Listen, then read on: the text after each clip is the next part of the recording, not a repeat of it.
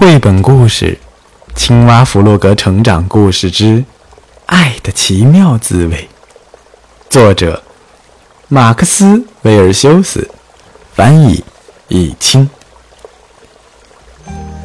青蛙弗洛格坐在小河边，他心里涌动着一种说不清的感觉，他自己也不知道这到底是快乐还是悲伤。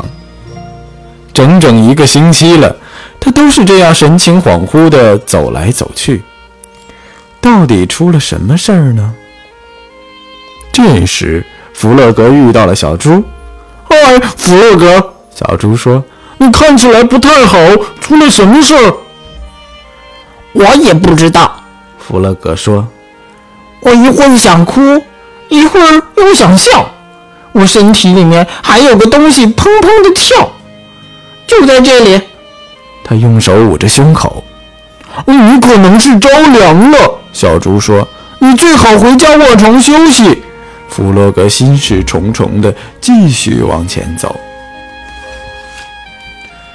弗洛格路过野兔的家，野兔，他说：“我感到有点不舒服，进来坐吧。”野兔和蔼地说：“现在说说看，你到底怎么了？”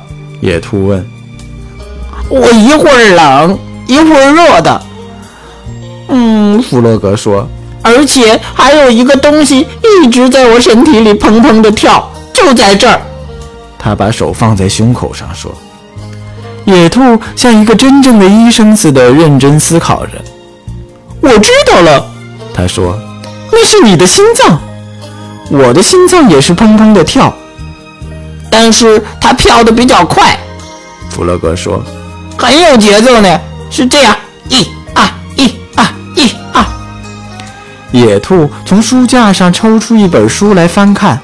哈，野兔说：“注意听着，心跳加速，忽冷忽热，这表示你恋爱了。”恋爱？弗洛格惊讶地说：“哦，我恋爱了！”他兴奋地向上一跳，跳出了野兔的家。跳到半空中去了。弗洛格突然从天而降，把小猪吓了一跳。你看起来好多了，小猪说。没错，我觉得很好。弗洛格回答。我恋爱了，这真是个好消息。你爱上谁了呢？小猪问。这倒是弗洛格没想到的问题。我知道了，他想了想，回答说。我爱上了美丽、善良又可爱的白色小鸭。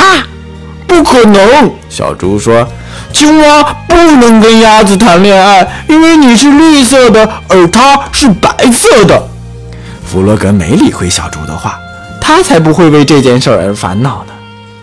弗洛格不会写字，但他会画美丽的图画。回到家后，他用红色、蓝色和他最喜欢的绿色画了一幅可爱的图画。傍晚，当夜幕降临时，弗洛格带着自己画的图画来到小鸭家，将图画塞到门缝底下。因为太兴奋了，他的心跳得很快。小鸭发现这张图画的时候非常惊讶。这是谁送的这么美丽的图画给我呀？他开心地叫着，并且把画挂在了墙上。第二天，弗洛格采了一束美丽的花，想要送给小鸭，但是他走到门口时，却突然不好意思面对它了。于是，他将花放在门前的石阶上，然后飞快地跑掉了。日子一天一天地过去了。弗洛格就是鼓不起勇气去跟小鸭说话。收到这么多漂亮的礼物，小鸭非常高兴。但是礼物是谁送的呢？可怜的弗洛格，他不想吃饭，也不想睡觉。就这样，好几个星期过去了。他要怎样向小鸭表达爱意呢？我要做一件别人都做不到的事儿。弗洛格下定了决心，我要打破跳高世界纪录，这样我亲爱的小鸭就会非常惊喜，然后它就会爱上我的。弗洛格马上开始训练，他每天不停地跳，越跳越高，都能够够到天上的云朵了。以前世界上还没有一只青蛙能跳得像他这么高。弗洛格怎么了？小鸭担心地问。再这样跳下去是很危险的，他会受伤的。结果不幸被小鸭说中了。星期五下午两点十三分，弗洛格出事了。当他正要打破跳高世界纪录的时候，身体失去了平衡，摔落到地上。小鸭正好路过，急忙跑过去帮助他。弗洛格摔得几乎不能走路了。小鸭小心地扶着它，将它带到自己的家里。他无微不至地照顾它。哦，弗洛格，你差点就没命了。他说：“你一定要小心，我真的很喜欢你。”弗洛格听了，终于鼓足了勇气。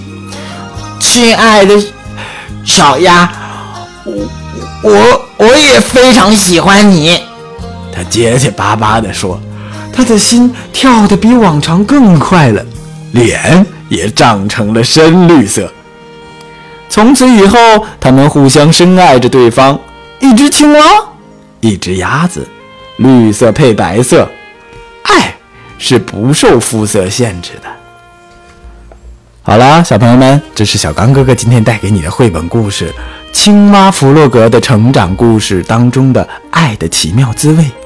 青蛙弗洛格的故事，我们好像还有一篇哦。你可以在以往的故事当中仔细找找看，它叫什么名字？这个故事又带给你什么样的感悟和想法呢？好了，今天的故事就到这里了。别忘了在公众平台当中互动哈。